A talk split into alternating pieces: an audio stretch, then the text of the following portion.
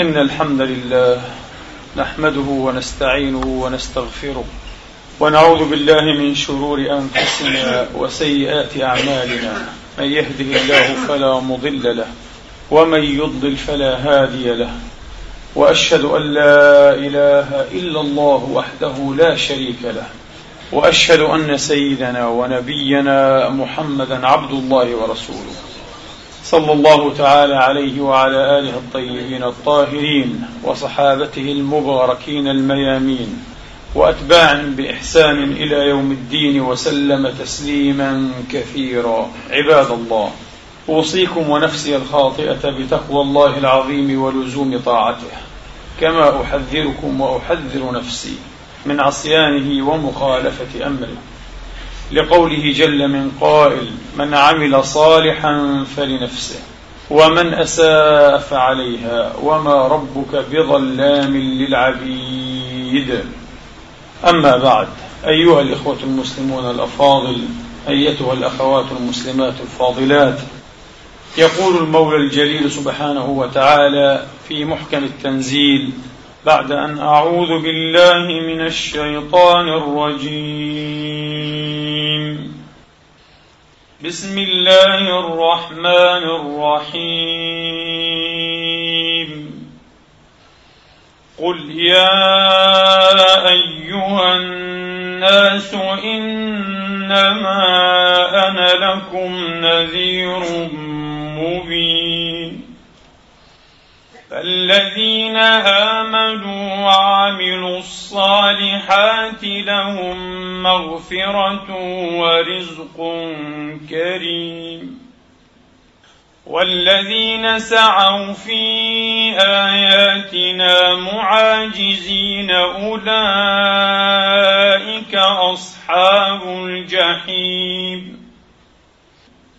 وما أرسلنا من قبلك من رسول ولا نبي إلا إلا إذا تمنى ألقى الشيطان في أمنيته فينسخ الله ما يلقي الشيطان ثم يحكم الله آياته والله عليم حكيم ليجعل ما يلقي الشيطان فتنة للذين في قلوبهم مرض ليجعل ما يلقي الشيطان فتنة للذين في قلوبهم مرض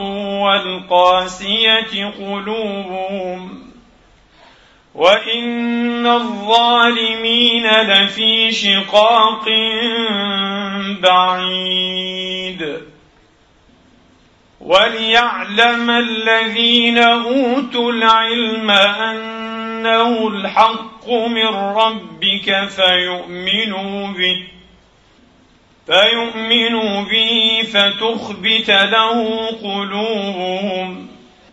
وإن الله لهادي الذين آمنوا إلى صراط مستقيم.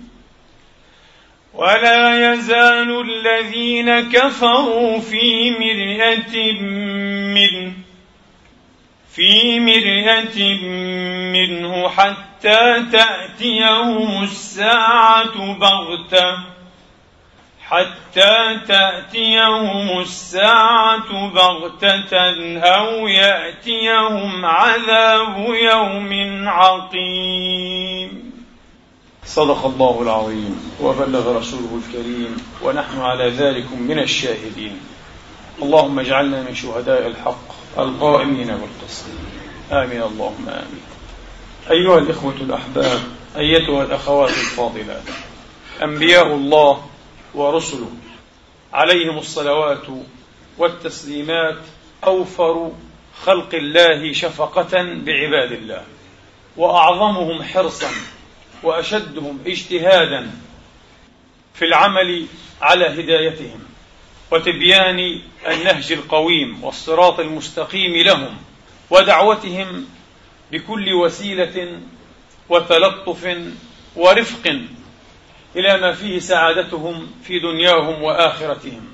ومن هنا ما بعث الله نبيا وما أرسل رسولا إلا كانت أعظم أمانيه أيها الإخوة. أن ييسر الله هداية الخلق هداية من بعث فيهم وأرسل إليهم على يديه. فيعظم أجره فيعظم أجره وتحق سعادتهم ويثبت فوزهم.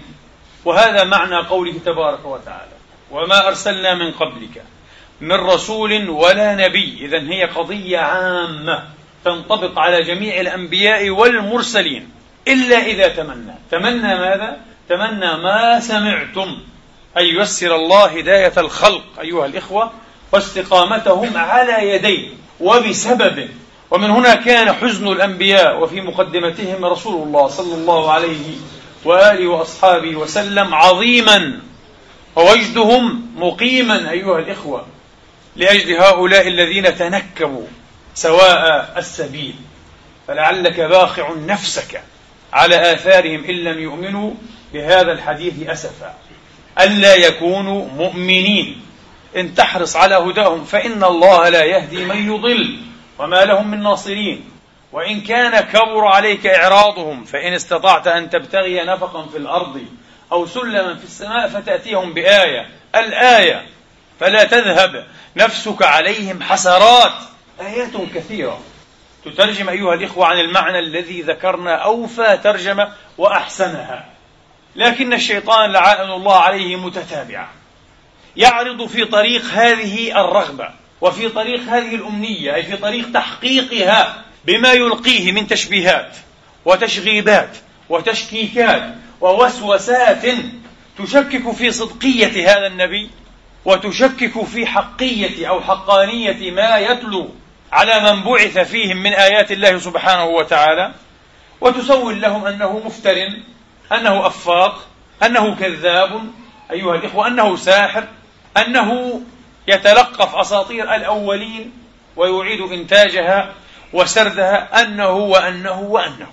كما أن الشياطين أيضا أيها الإخوة توحي إلى أوليائها والعياذ بالله بإلقاء الشبه والتشغيبات التي تورث بعض الشك عند بعض المؤمنين حتى عند بعض المؤمنين. فيما يتلو هذا النبي وفيما يعرض من وجوه الهداية ووجوه السعادة. شياطين الإنس والجن يوحي بعضهم إلى بعض زخرف القول غرورا. وإن الشياطين ليوحون هذا هو إلقاؤهم ليوحون إلى أوليائهم ليجادلوكم. وإن أطعتموهم إنكم لمشركون. كما أنهم أيها الإخوة يوهنون من عزمهم ويفتون في أعضادهم. وينقضون ما استحكم من غزل قناعاتهم بوعودهم الإبليسية الملتبسة. يعدهم ويمنيهم وما يعدهم الشيطان إلا غرورا. يعدهم ويمنيهم أن الدبر لهم وأن العاقبة لهم وأن لا آخرة ولا بعث ولا حساب ولا جزاء ولا ميزان. أيها الإخوة وأن ما يقوله هذا النبي وما يتلوه إن هو إلا محض خرافة. محض خرافة وكذب أيها الإخوة واختلاق واختلاق. هكذا. وقال الشيطان لما قضي الأمر إن الله وعدكم وعد الحق ووعدتكم فأخلفتكم. هذا هو هذا هو. لما تلا عليهم صلى الله عليه وآله وأصحابه وسلم الآيات التي يحرم الله فيها الميتة. حرمت عليكم الميتة والدم. قالوا بإلقاء الشياطين إليهم أيها الإخوة. وبوحيهم لهم قالوا محمد يحرم ذبيحة الله أي ذبيحة الله. يحرم ذبيح الله أي ما ذبحه الله. الميتة ذبحها الله ماتت بقدر الله. الله هو الذي ذبحها وهذا تلبيس. هي ليست ذبيحة هي ميتة. ماتت حتف أنفها ورغمه وهذا هو تعريف الميتة. محمد يحرم ذبيح الله ويحل ذبيح نفسه ذبيح البشر. فحصل الالتباس على بعض أيها الإخوة ضعاف ومرضى القلوب والقاسية قلوبهم من المشركين من المعاندين. هذه واحدة. لما أنزل الله تبارك وتعالى السور التي في أوائلها المقطعات ألف لام ميم ألف لام ميم راء ألف لام راء طه ياسين قاف إلى آخر هذه الحروف العجيبة حملها هؤلاء وفي مقدمتهم اليهود أيضا حملوها على حساب الجمل. أبجد هوز حطي كلم واحد اثنين ثلاثة إلى عشرة إلى مئة إلى ألف. إلى ألف. وادعوا أنه باب من أبواب معرفة الغيوب. فاستقام لهم بعض استقامة ثم التوى عليهم. فزعموا أن الأمر ملبس على محمد. وطعنوا في كتابه. وطعنوا في مصونية وحيه. هكذا قالوا في ألف لام ميم ونظائرها. في ألف لام ميم ونظائرها. ولهذا نظائر أخر أيها الإخوة. نظائر كثيرة. لكن الله تبارك وتعالى لا يترك أهل الحق وناشدي الهداية والسعادة في عماية وإنما يحكم الله آياته بما يظهره من المعاجز والدلائل على صدق هذا النبي وأنه ليس أيها الإخوة بكذاب وليس بمفتر إنما هو نبي ورسول حق وصدق أيها الإخوة. وبما يوحي إليه سبحانه وتعالى من محكم الآيات التي تفسد وتدحض وتبطل شبههم وتشغيباتهم. ينسخ الله وحي الشيطان ويثبت ويحكم الله آياته. لما قالوا مرة مثلا حين أنزل الله عز من قائل قوله إنكم وما تعبدون من دون الله حصب جهنم أنتم لها واردون؟ قالوا نعم. إذا فعيسى في جهنم وعزير في جهنم والملائكة في جهنم. لأن هؤلاء جميعا عبدوا من دون الله. عيسى عبد من دون الله وعزير عبد من دون الله والملائكة عبدت من دون الله. فشغبوا وشبهوا على بعض ضعاف القلوب ومرضى القلوب والقاسية قلوبهم من أمثالهم. فأنزل الله تبارك وتعالى ما أحكم المعنى ودحض أو أدحض الشبهة. قال إن الذين سبقت لهم منا الحسنى أولئك عنها مبعدون أولئك عنها مبعدون فانقطعت حجتهم. لما قالوا يحرم ذبيح الله ويبيح ذبيح نفسه قال عز من قائل وأنزل ولا تأكلوا مما لم يذكر اسم الله عليه وإنه لفسق. هذا هو السبب. هذا هو السبب. هذا لم يسمى اسم الله عليه فهو ميتة وهو ريز وهو فسق. فانقطع أيضا أيها الإخوة عذرهم ولم تقم لهم حجة ولم تقم لهم حجة. وهكذا أحكم الله تبارك وتعالى آياته. أحكم الله تبارك وتعالى آياته. وأبطل ما ألقت الشياطين وما أوحت. قال وما أرسلنا من قبلك من رسول ولا نبي إلا إذا تمنى إلا إذا تمنى. تمنى ماذا؟ هداية قومه استقامتهم على المحجة على النهج السوي. ألقى الشيطان في طريق أمنيته. ما قد سمعتم من تسويلات ووسوسات وتشبيهات وتشكيكات وتشغيبات. فينسخ الله ما يلقي الشيطان على النحو الذي سمعتم بإجرائه المعاجز والآيات والخوارق على يد عبده ورسوله. مؤكدا أيها الإخوة لأن هذه المعاجز وهذه الخوارق تقوم مقام قول الحق جل مجده وعلت كلمته صدق عبدي فيما بلغ عني. صدق عبدي فيما بلغ عني. كيف يكون كذابا إذا وأيضا بما يجريه الله وما يظهره سبحانه وتعالى من دلائل وبراهين تبطل تشغيباتهم وتدحض تسويلاتهم وتحق الحق. كلمات الله هذه تحق الحق. فينسخ الله ما يلقي الشيطان ويحكم الله آياته. والله عليم حكيم.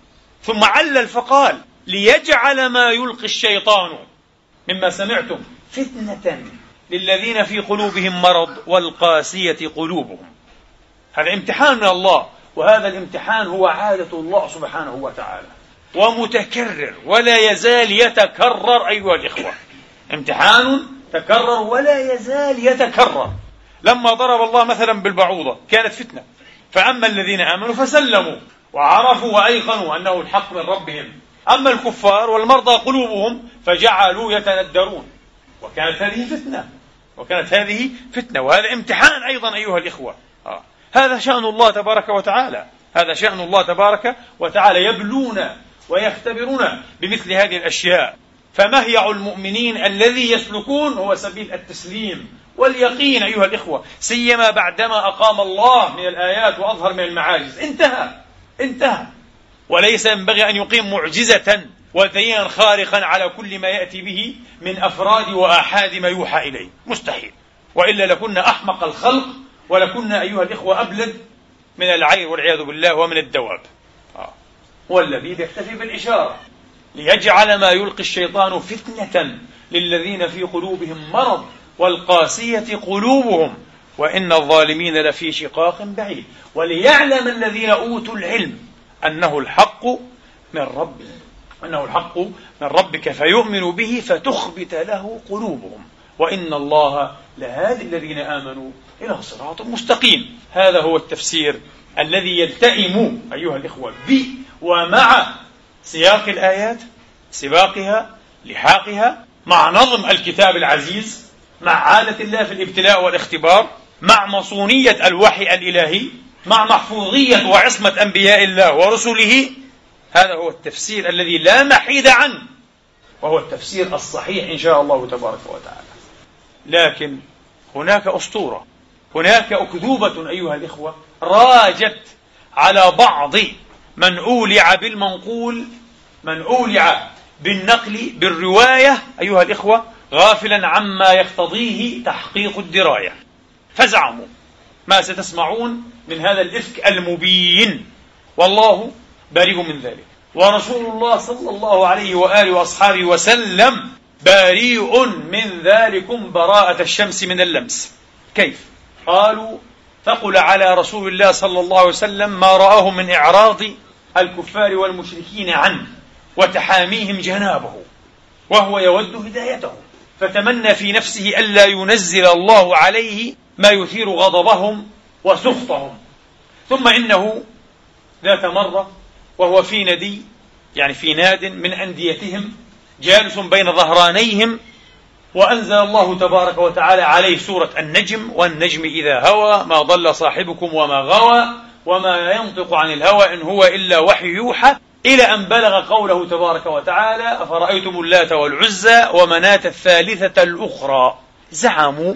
طبعا سياق الآيات أو لحاق الآيات يقول أه ألكم الذكر وله الأنثى؟ تلك إذا قسمة ضيزى أي جائرة خارجة عن سبيل القصد والمعدلة. تلك إذا قسمة ضيزى إن هي إلا أسماء. سميتموها أنتم وآباؤكم ما أنزل الله بها من سلطان. إن يتبعون إلا الظن وما تهوى الأنفس ولقد جاءهم من ربهم الهدى إلى آخر الآيات. والآيات على هذا ملتئمة. أيها الإخوة آخذ بعضها بأعضاد وبرقاب بعض. كما يقال ملتئمة تماما منسجمة يدل أولها على آخرها ويشي آخرها بما كان في أولها. لكن زعم هؤلاء الخراصون بل هؤلاء الكذابون المتزندقون أن الشيطان انتهز نهزة اختلفوا في هذه النهزة.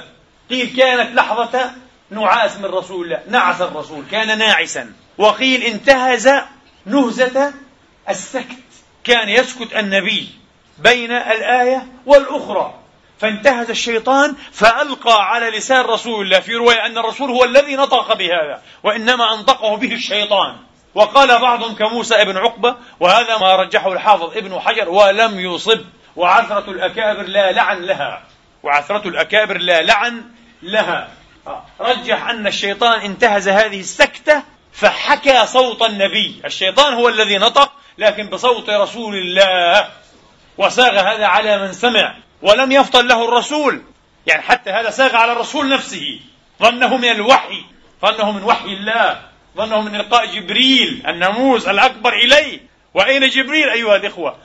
أين جبريل من هذه اللعبة الشيطانية؟ هل غلب جبريل أيضا؟ الذي رآه النبي مرتين على حقيقته قال وقد سد الفضاء سد الأفق وله ستمائة جناح. أم أنه خشي من إبليس؟ وكح ونكص وتراجع وتصاغر. فرية متزندقة سخيفة أيها الإخوة تافهة. فألقى الشيطان تلك الغرانيق العلا وإن شفاعتها وفي رواية شفاعتهن لترتجى وفي رواية ترتضى وفي رواية تلك الشفاعة ترتجى وإنها الغرانقة العلا. وفي رواية باطلة طبعا في كذب جديد آه وإنهن لمع الغرانقة العلا. إلى أمثال هذا التخبيص أيها الإخوة والتخليط والتلبيس والتشغيب وهكذا مضى النبي في تلاوته حتى أوفى على نهاية السورة. فاسجدوا لله واعبدوا فسجد وسجد المشركون رضا بما كان منه من مدح آلهتهم. والشهادة لها بأنها تشفع. وقالوا قد علمنا أن الله يحيي ويميت ويخلق ويرزق ولكن هذه الآلهة لها الشفاعة عند الله. أما وقد جعلت يا محمد لها نصيبا فإنا معك ونحن عنك راضون وسجدوا معه. تقول هذه الرواية الإفك هذه الرواية الكذب هذه الرواية الزور. تقول إلا ما كان من شيخ كبير وهو الوليد بن المغيرة. كان شيخا هما كبيرا ذاويا محطما لم يستطع أن يسجد لكبر سنه أيها الإخوة فأخذ بكفه أو أخذ براحته كفا من تراب وسجد عليه. يقول هؤلاء الكذابون وسمع مهاجرة الحبشة الموحدون الذين هاجروا إلى الحبشة وفيهم ابنة رسول الله. سمعوا أن قريش قد رضيت عن رسول الله وأن المياه قد عادت إلى مجاريها على نحو ما كان قبل البعثة وقبل الدعوة فعادوا وهذا هو سبب عودتهم. إفك مبين أيها الإخوة. أول ما يطعن هذا الإفك يطعن في ماذا؟ في كتاب الله. ترتفع الثقة رأسا جملة وتفصيلا من كل كتاب الله. لأنها تكذيب لصريح كلام الله. الله هو الذي يقول إنا نحن نزلنا الذكر وإنا له لحافظون. أبلغ من هذا في إدحاض الكذب الذي سمعتم قوله تبارك وتعالى وإنه لكتاب عزيز لا يأتيه الباطل من بين يديه ولا من خلفه. تنزيل من حكيم حميد. كيف أتى هذا الباطل؟ كيف امتزج به هذا الباطل؟ كيف داخله ولابسه وعلى عليه؟ لأنه لبس على محمد نفسه. من أين؟ هذا تكذيب لصريح قوله تبارك وتعالى لا يأتيه الباطل من بين يديه ولا من خلفه أين دور الرسول الأمين جبريل عليه السلام؟ الذي نعته الله بأنه أمين وهو مطاع. عند ذي العرش لا إله إلا هو مطاع ثم أي هناك مطاع ثم أمين. أين دور هذا الرسول الأمين؟ لما لم يتدخل على الفور؟ لما لم ينبه محمدا من فوره ومن ساعته؟ هذا على فرض أن محمد فقد مصونيته وتخلى الله عن عصمته. وإلا بكونه مصونا أيها الإخوة معصوما لا يمكن ليس للشيطان عليه ولا له إليه من سبيل. لكن لنفترض هذا تنزلا واعتباطا. أين دور جبريل؟ ولم أرى من نبه على هذا المعنى بحمد الله أين دور الأمين جبريل؟ نزل به الروح الأمين على قلبك لتكون من المنذرين. ذهبت النظارة الآن هنا وبطلت البشارة واختلط الحابل بالنابل والحق بالباطل وكلام الرحمن بكلام الشيطان. ثم أيها الإخوة كما قلت لكم ترتفع الثقة من إيه؟ ترتفع الثقة بإعجاز القرآن. القرآن معجز. فإذا ساغ أن يقبل محمد وأن يقبل جهابذة البيان وصيارفة الكلام وقد كانوا أبناء بجدتها وفرسان حلبتها أمثال الوليد ابن المغيرة وهو من أفصح العرب طرا أيها الإخوة ومشهود له بذلك ومشهود له بذلك. قبل أن هذا إيه؟ كلام موحى به ومعجز وكلام في أعلى درجات الكلام المحرر الحر. وليس من سخف القول إيه؟ وهجره. قبل تلك الغرانيق العلا وإن شفاعتها لترتجى مع أنه كلام متخاذل النظم. كلام متخاذل النظم. امتزج به المدح بالذم. أيها الإخوة لا يتلاءم ولا يتساوق ولا يتعاضد. ذم ثم مدح ثم ذم. كيف يسوق هذا عليهم؟ أفرأيتم اللات والعزى؟ يسخر. ويتهكم آه. ومناة الثالثة الأخرى وهذا لفظ ذم هنا كما أجمع أهل التفسير. آه. الأخرى. قال ألكم الذكر وله الأنثى؟ تلك إذا قسمة ضيزة. إن هي هذه إلا أسماء سميتموها. ما أنزل الله بها من سلطان. إن يتبعون إلا الظن الآية. هذا كلام متساوق. هذا كلام ملتئم. آخذ بأعناقه وبرقاب بعضه بعضا. أما أن يوضع ويحشر حشرا أيها الإخوة. بين كلام أدير على محور الذم. كلام هو محض إشادة ومحض تنويه ومدح. تلك الغرانيق العلا وإن شفاعتها لترتضى ثم يعود إلى ذمها ويقنع الوليد ويقنع الكفار بهذا ويسجدون. هذا كلام باطل. من أبطل الباطل من أفرى الفرى أيها الإخوة. هذا من أفرى الفرى ومن أبطل الباطل ومن سخف القول ومن سخف القول. المهم نريد أن نماشي هؤلاء الكذبة الزنادقة الذين سئل عنهم الإمام محمد بن خزيمة. قيل له ما رأيك؟ وهو إمام المحدثين في زمانه رحمة الله عليه. ومن كبار أئمتهم في كل زمان. سئل عن هذه القصة قال ما وضعها إلا الزنادقة إنها من وضع الزنادقة. ونحن نقول زنادقة الأعاجم. لا يمكن أن يكون وضعها عربي قح عربي صرف لما سيأتيكم بيانه إن شاء الله في أنحاء وتضاعيف الخطبة بإذن الله تعالى. لكن نريد أن نماشي هؤلاء الكذبة. قالوا وسجد وسجدوا ورضي بعضهم عن بعض.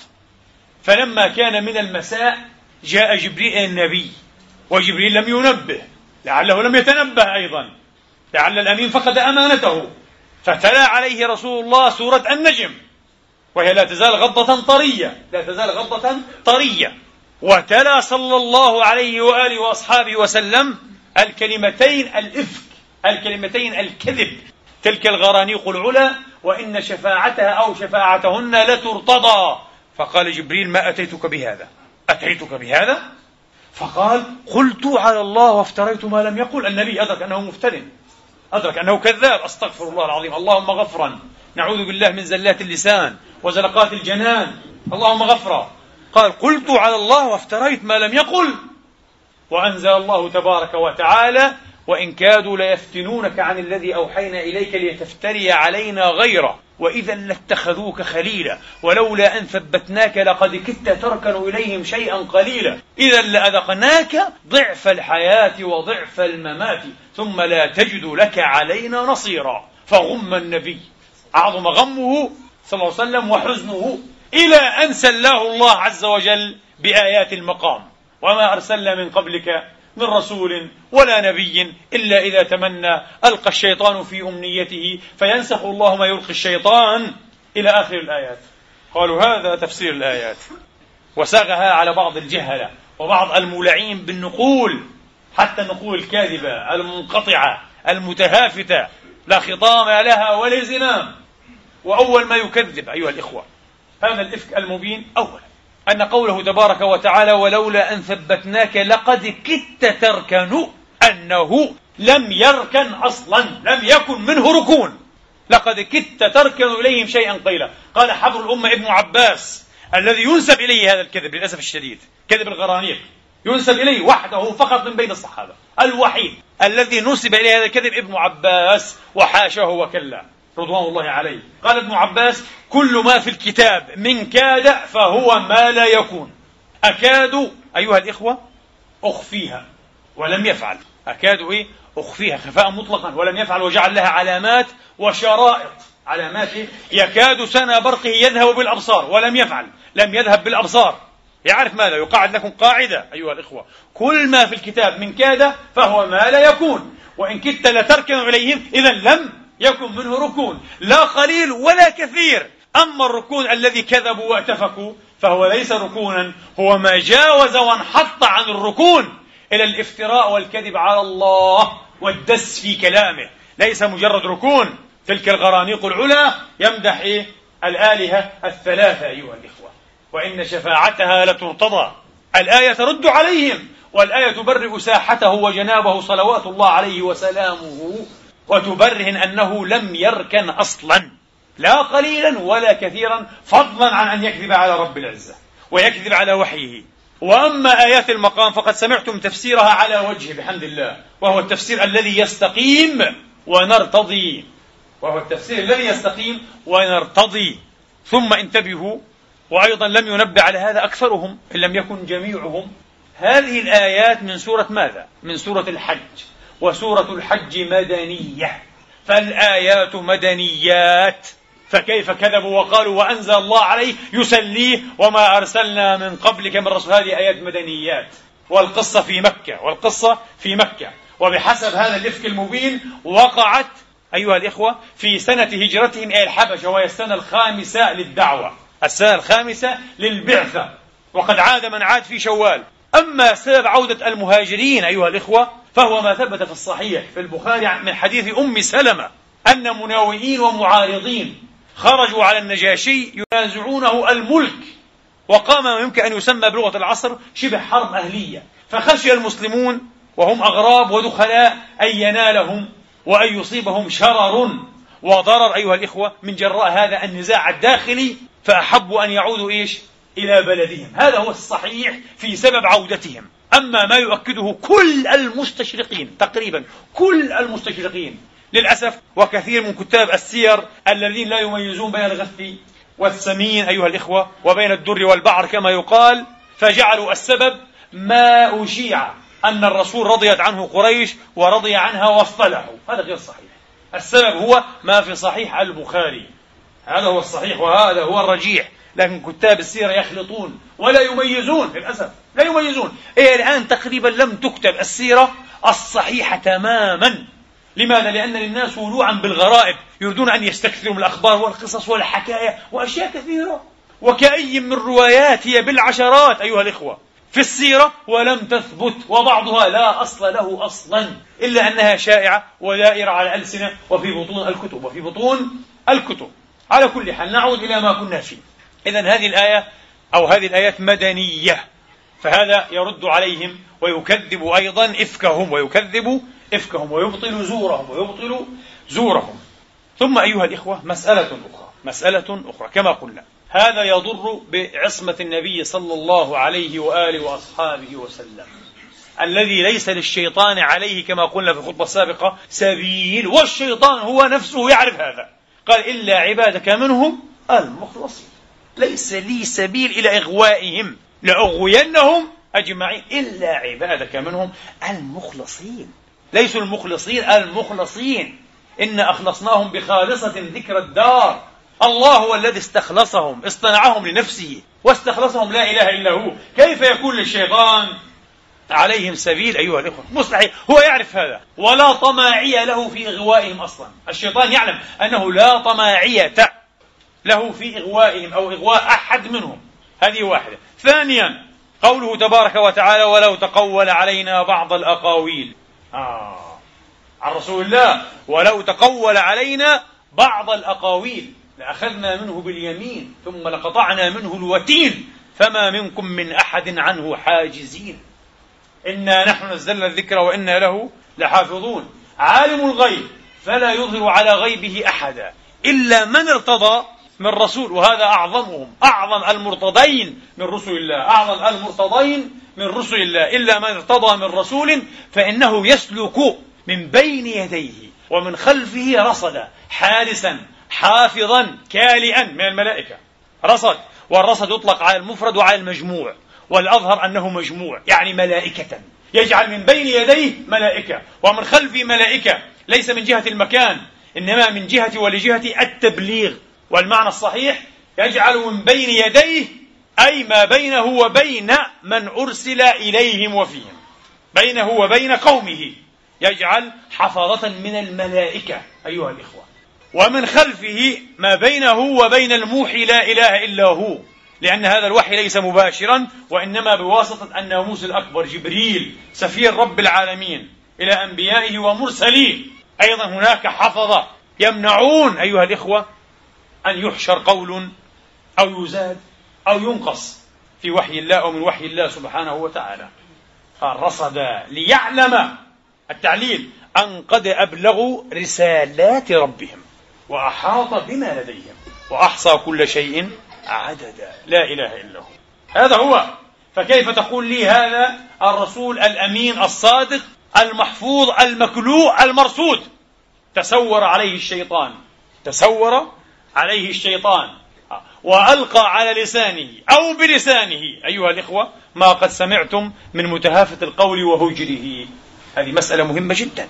أيضا كما قلنا أيها الإخوة هذا القول متهافت لا يسوغ على نبي الله وتصديق هذا الكفر والعياذ بالله يوشك أن يكون كفرا. ولا تغتروا بمن صدقه من بعض الأئمة. كما قلنا عثرة الأكابر لا لعن لها لكن نسأل الله أن يقيلهم عثرتهم وأن يغفر لهم. أحد العلماء الأجلاء هو العلامة الأزهر الكبير الشيخ صادق عرجون وهذا من أحسن من كتب سيرة رسول الله. في كتابه العظيم وهو كتاب القرن الخامس عشر الهجري في السيرة محمد رسول الله في أربع مجلدات. أصاب كثيرا جدا رحمة الله عليه رحمة واسعة في تحقيقه كثير من المسائل وله لهج شديد جدا بالحق ونكير ودمدمة. على من جاوزه خاصة في أمثال هاته المسالك أيها الإخوة وهذه المشكلات المزلزلة. حتى أنه قال على حافظ الإسلام وأمير المؤمنين ابن حجر العسقلاني للأسف لأنه قبل بخرافة الغرانيق قال وهذه عثرة لا ندري ما الله صانع به من أجلها. لا نقول هذا بل نقول غفر الله لشيخنا وشيخ المؤمنين في وقته ابن حجر العسقلاني. لكنها عثرة. أيها الإخوة ينبه عليها ولا يتبع ولا يقتدى به وبأمثاله فيها. من أمثال من عثروا أيضا في هذا المقام ابن تيمية في فتاوى المطبوعة رحمة الله عليه للأسف. وجعل هذا هو التفسير القويم وهو تفسير السلف الصالحين. وهذا غلط على السلف ولا أقول أكثر من هذا. غلط على السلف. وسيأتيكم أنه ليس تفسير السلف ولم يقل به أحد من السلف. لكن على طريقة ابن تيمية أحيانا يتعجل ويعمم. تأخذه التعميمات والإجمالات. يقول هذا تفسير لم يقل بهذا أحد من السلف بحمد الله تبارك وتعالى. للأسف. ونصره تلميذه وصفيه الإمام ابن القيم رحمة الله عليه وغفر الله لهم أجمعين. من المتأخرين الشيخ إبراهيم بن حسن الكوراني الكردي. وهذا أسوأ الجميع غفر الله له. إذ إذ جاوز التصديق إلى سوء الأدب مع رسول الله. كلامه يبوح ويشي بأن الرسول جاوز الأدب مع رب العزة فكان لابد أن يؤدب. وهو الذي فقد الأدب. غفر الله له. وقد رد عليه الصاع بصاعين أيها الإخوة الشيخ الإمام الآلوسي في روح المعاني. فأتى بما كفى وبما شفى بحمد الله تبارك وتعالى.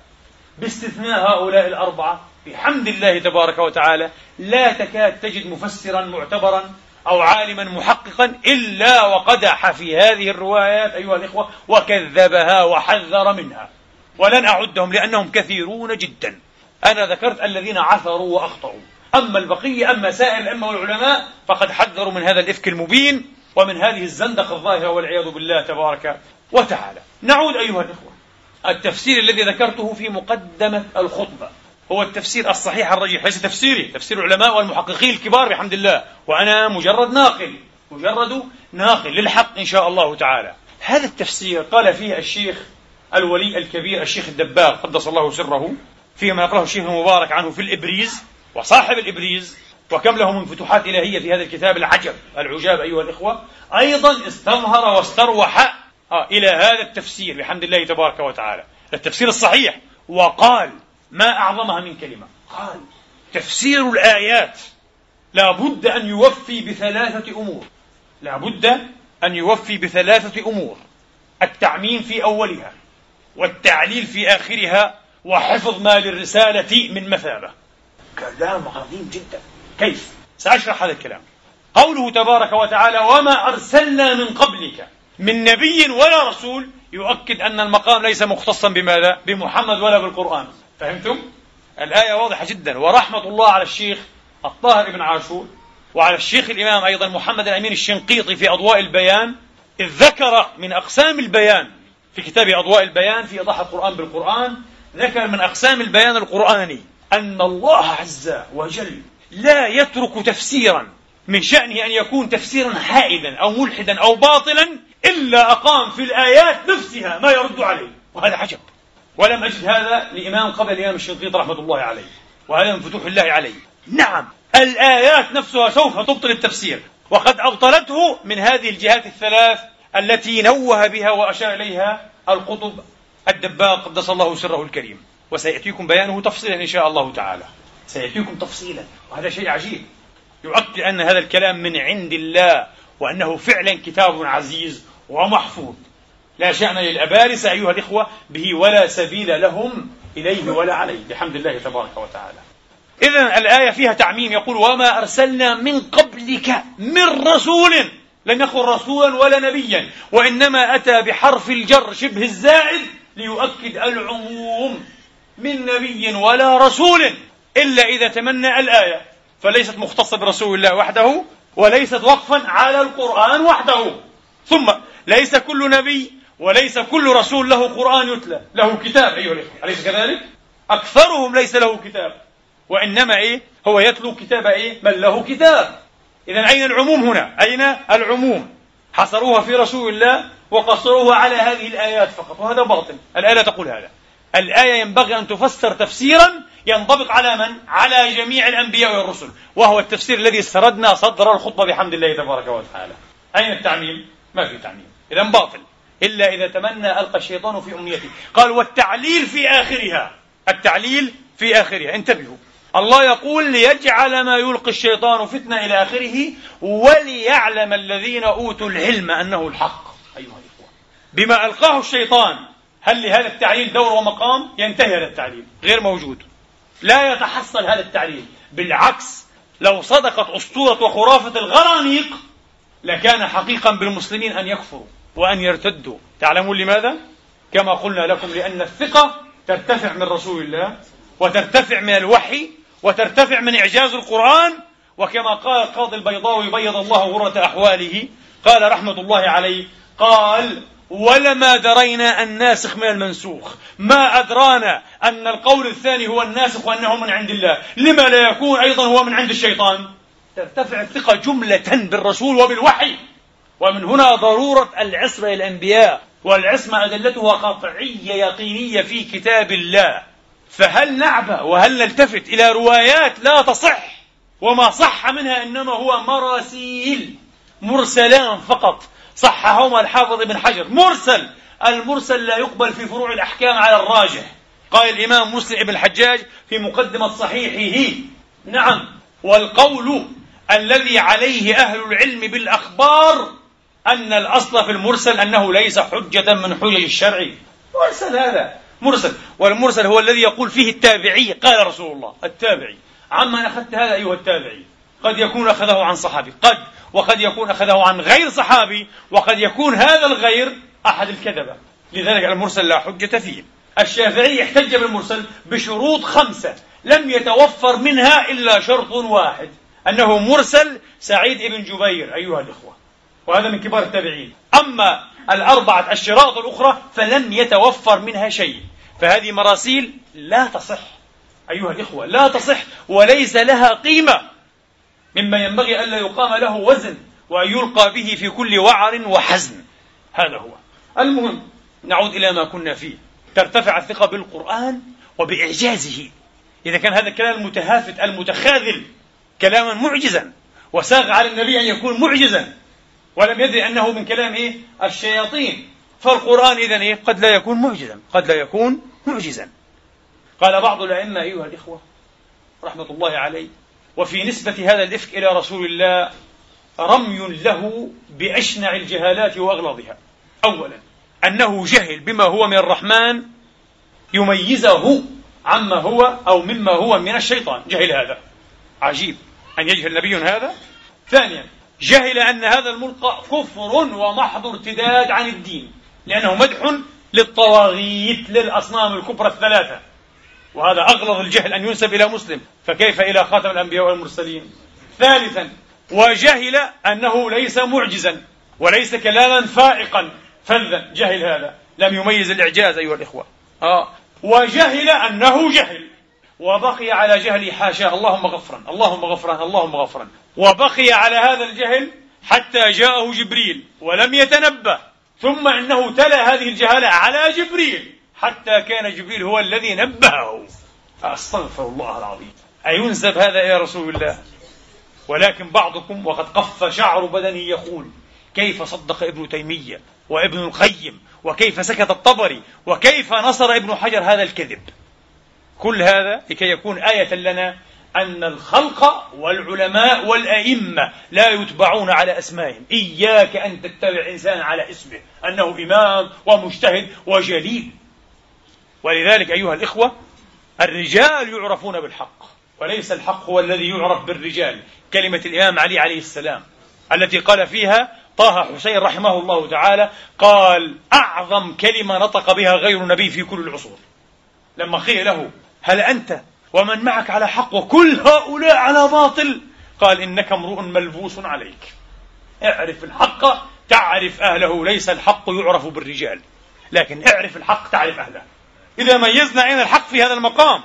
الحق الذي ينافع عن رسول الله وعن كتاب الله وعن وحي الله وعن عصمة الله لرسله عرفنا بعد ذلك أي الناس وأي الفريقين أسعد بالحق وأيهم أشقى بموافقة الباطل ومواطأته وإن كان على اجتهاد. عرفنا هذا. ولا نتردد لسنا نتردد. حتى لو قال تسعون في المئة من الأئمة بهذا القول الخبيث لما تابعناهم. لتابعنا القطعي أيها الإخوة. ولكن حاشا لهذه الأمة أن تضل أو يضل أكثرها. فإن سوادها لا يجتمع على ضلالة إن شاء الله تعالى. قال تبارك وتعالى ومن يشاقق الرسول من بعد ما تبين له الهدى ويتبع غير سبيل المؤمنين. نوله ما تولى. فسبيل المؤمنين في جملتهم هي السبيل القاصدة وهي السبيل الحق إن شاء الله تعالى. إذا أيها الإخوة نعود مرة أخرى. نعود مرة أخرى. العموم في أول الآيات. لا يفي بها هذا التفسير الباطل وإنما التفسير الذي صدرناه. والتعليل في آخرها لا يفي. لماذا؟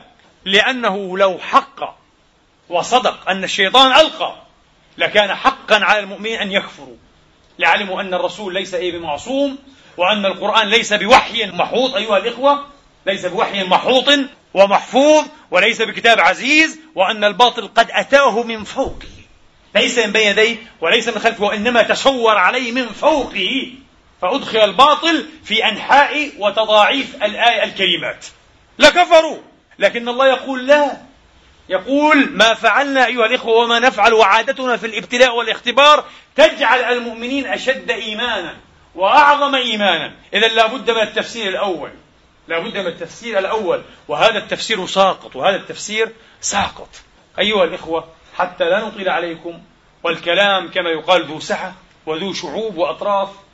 هذه الخرافة التي مجها الذوق أيها الإخوة ونبى عنها السمع واستنكرتها قلوب وجلود وأبشار المؤمنين والمؤمنات هي ما يشغب به المستشرقون جميعا. لم نجد تقريبا إلا مستشرقا مؤرخا قايتاني إيطاليا واحدا كذبها ثم بعد ذلك سائر المستشرقين على تصديقها. مما يؤكد لنا أنهم أصحاب غرض والغرض مرض.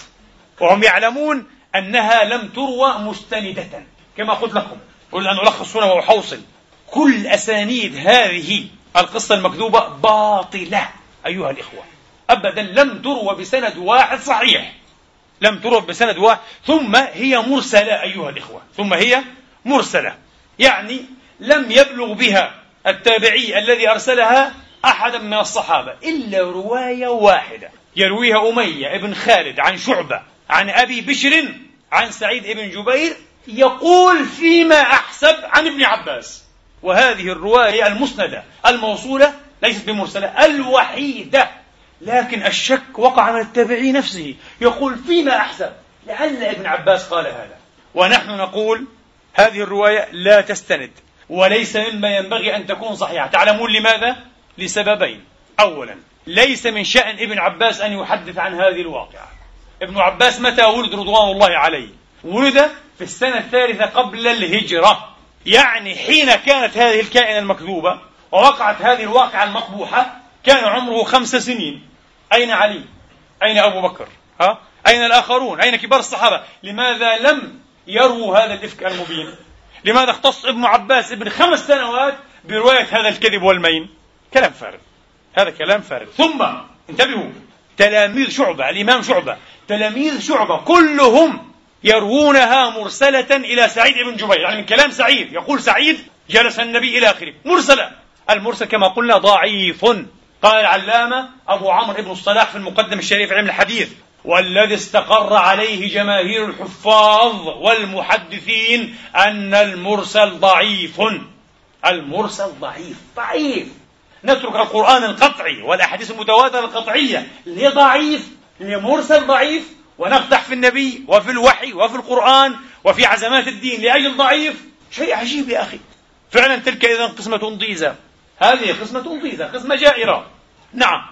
تلاميذ شعبة أيها الإخوة الذين رووا عنه إنما رووا عنه هذا مرسلا عن سعيد بن جبير إلا إلا أمية بن خالد وهذا ثقة مشهور. لا شك لا نتكلم فيه. لكن في هذا المسند عن أمية بن خالد شك التابع نفسه التبعي وقال فيما أحسب فارتفعت الثقة. وحتى وحتى لو صح هذا عن الأربعة الخلفاء الراشدين أيضا لما أقمنا له وزنا ولا ألقينا به في كل وعر وحزن. لماذا أيها الإخوة؟ لماذا؟ لأن من شرط النقل لكي يكون صحيحا ألا يكون شاذا. ومتى يكون شاذا؟ إذا خالف القطعيات أو ما هو أوثق منه بتقدم في حفظ أو بكثرة عدد فهذا شاذ لا محالة. هذا نقل اسمه الشاذ. لذلك قال الحافظ السيوطي في ألفيته في علم مصطلح الحديث والحكم بالصحة للإسناد والحسن دون المتن للنقاد لعلة أو لشذوذ واحكم إن أطلق ذو حفظ النمي. يؤكد أنك لا تستطيع أن تحكم على منقول بأنه صحيح أو حسن هكذا بل احكم فقط على السند قول سند صحيح وسند حسن لأن المتن قد يكون شاذا مع صحة السند. وهذا كلام أيها الإخوة يكتب بماء الذهب. يقرأ السيوطي ما قرأه العلماء من قبله. هذه الأسطورة أيها الإخوة هذا الإفك المبين والكذب المفضوح المقبوح تجار به المستشرقون جميعا والآن يتجارى به المكفرون. المسمون بالمبشرين ها ويهللون ويطبلون ويبدؤون فيه ويعيدون. في قصة الغرانيق فإذا سمعتم بالغرانيق وأكذوبة الغرانيق فهذه هي أكذوبة الغرانيق. نسأل الله عز وجل أن يجعلنا من الصادقين وأن يحشرنا مع الصادقين وأن يصدقنا ويثبتنا بالقول الثابت في الحياة الدنيا وفي الآخرة. أقول قولي هذا وأستغفر الله لي ولكم. الحمد لله الحمد لله الذي يقبل التوبة عن عباده ويعفو عن السيئات ويعلم ما تفعلون. ويستجيب الذين آمنوا وعملوا الصالحات ويزيدهم من فضله والكافرون لهم عذاب شديد. وأشهد أن لا إله إلا الله وحده لا شريك له وأشهد أن محمدا عبده ورسوله. صلى الله تعالى عليه وعلى آله وأصحابه وسلم تسليما كثيرا. أيها الإخوة والأخوات ولعل سائلا منكم يسأل وما معنى الغرانيق؟ لغه ما معنى الغرانيق؟ لغة. الغرانيق جمع غرنوق كزنبور أو غرنوق كفردوس وفيها لغات أي لهجات أخرى غير هذا. ومعنى أيها الإخوة هو طائر مائي أسود أو أبيض لعله الكركي. لعله الطائر المعروف بالكركي أسود أو أبيض. طائر مائي اسمه الغرنوق. وقيل الغرنوق أيها الإخوة والغرنيق والغرنوق لغات أيضا ولهجات هو الشاب الطويل الجميل الصبوح. الشاب الذكر انتبهوا ليس الأنثى. لأن الكفار كانوا يجعلون آلهتهم إناثا ويزعمون أن الملائكة إناث أيضا. انتبه هذا لا يلتئم. لا يلتئم إيه؟ بهذه الفرية الغرنوقية. آه. وقيل هو إيه؟ هو صغير النبات وناعم النبات. اسمه أيضا وقيل ضرب من الشجر اسمه الغرانيق والغرنوق والغرنيق. وكل هذه المعاني التي سجلها المعجم العربي لا تلتئم بالفرية لا تلتئم بالفرية. ولم ينقل عن العرب أيها الإخوة لا شعرا ولا نثرا لا خطابة ولا غيرها في نواديهم أنهم سموا أو نعتوا ووصفوا آلهتهم بأنها إيش؟ الغرانيق. هذا غير موجود. حاشا ما ذكر ياقوت الحموي في معجمه إرشاد الأريب أيها الإخوة في معجمه بغير سند. قول باطل هكذا لعله من أيضا إيه؟ ما استتبعته هذه الرواية الزنديقة الغرنوقية. آه. لكن من غير سند وهذا غير محفوظ على الإطلاق. آه. ثم أخيرا قبل أن نغادر هذا المقام هذا التفسير الغرنوقي أيها الإخوة لا يلتئم إلا إذا جعلنا ألقى الشيطان في أمنيته وتمنى بمعنى التلاوة بمعنى التلاوة. وهذا تفسير شاذ ومرجوح وضعيف لأن التمني والأمنية على بابها.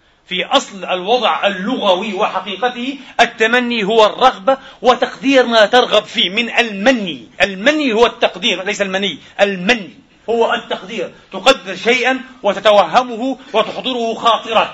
هذا اسمه التمني ومنه الأمنية والأماني. والأماني كما نستخدمه الآن بالعامية. أما أن يكون التمني بمعنى التلاوة فليس يعرف أيها الإخوة عن العرب إلا من خلال بيت واحد. شاهد قال. وهو لعربي صرف. حسان بن ثابت ينسب إليه. في مرثية في مرثية له يرثي بها عثمان بن عفان رضوان الله عليهم يقول فيها تمنى كتاب الله أول ليله. وضبطها بعضهم أول ليلة أول ليله وآخره لاقى حمام المقادر. تمنى أي تلا. وحرف بعض المتلاعبين من الغرانقة. أيها الإخوة الزنادقة. هذا البيت فقال تمنى كتاب الله آخر ليلة. تمني داود الزبور على رسلي لم يأتي بجديد إلا أنه أراد أن يصدق وأن نصدق معه أن التمني بمعنى التلاوة. على كل حال علماء اللغة الكبار قالوا يمكن يمكن إذا صدقنا بهذا الشاهد وليس يوجد في ديوان حسان بن ثابت انتبهوا بل إن كارل بروكلمان نفسه في تاريخ الشعوب الإسلامية وعنده تاريخ الأدب العربي أيضا بروكلمان وهو من أكبر الذين طبلوا وزمروا لأسطورة الغرانيق وصدقها وصدقها. لكن اعترف وقال حسان بن ثابت لما استشهد عثمان كان شيخا هما علت سنه جدا ويستبعد جدا أن يكون هذا شعره وفيه فحولة. ضعف تضعف المنة والقوة الشعرية في مثل هذه السن العالية. على كل حال هو ليس مما يعرف في ديوان حسان. لذلك ذكره ابن القيم في الإغاثة غير منسوب إلى حسان. ابن منظور في لسان العرب ذكره غير منسوب إلى حسان. الله أعلم من الذي وضعه من هؤلاء الغرانقة الزنادقة. على كل حال قال أئمة اللغة والتفسير إذا أردنا أن تكون هي الأمنية وتمنى بمعنى التلاوة لابد أن تكون مقيدة. فيقال تمنى الكتاب كما في هذا البيت الذي الله أعلم بحاله تمنى كتاب الله. أما إذا قال تمنى فهي على بابها بمعنى إيه؟ رغب. وأخطر إيه؟ نفسه أيها الإخوة ما يرغب وقدره. وفي القرآن وردت بغير قيد إلى مفعولها وردت مطلقة. إلا إذا تمنى لم يقل كتاب الله. تمنى. ألقى الشيطان في أمنيته. فهذا يضعف أيها الإخوة تفسير الأمنية والتمني بالتلاوة. والله تبارك وتعالى يقول حق وهو يهدي السبيل. اللهم اهدنا واهد بنا وأصلحنا وأصلح بنا واجعلنا مفاتيح الخير مغاليق للشر. اللهم دلنا عليك دلالة الصادقين وعرفنا بك تعريف الواصلين. اللهم قدس ضمائرنا ونور سرائرنا وافتح علينا فتوح العارفين بك يا رب العالمين. اللهم إنا نسألك أن تنصر الإسلام وأن تعز المسلمين وأن تعلي بفضلك كلمتي الحق والدين. اللهم إنا نسألك وندعوك أن تجعل تجمعنا هذا تجمعا مرحوما وتفرقنا من بعده تفرقا معصوما. اللهم لا تردنا على أعقابنا ولا على أدبارنا بعد إذ هديتنا. برحمتك يا أرحم الراحمين. لا تزغ قلوبنا بعد إذ هديتنا وهب لنا من لدنك رحمة. إنك أنت الوهاب. عباد الله إن الله يأمر بالعدل والإحسان وإيتاء ذي القربى وينهى عن الفحشاء والمنكر والبغي يعظكم لعلكم تذكرون. اذكروا الله العظيم يذكركم واشكروه على نعمه يزدكم واسألوه من أفضاله يعطكم وقوموا إلى صلاتكم يرحمني ويرحمكم الله.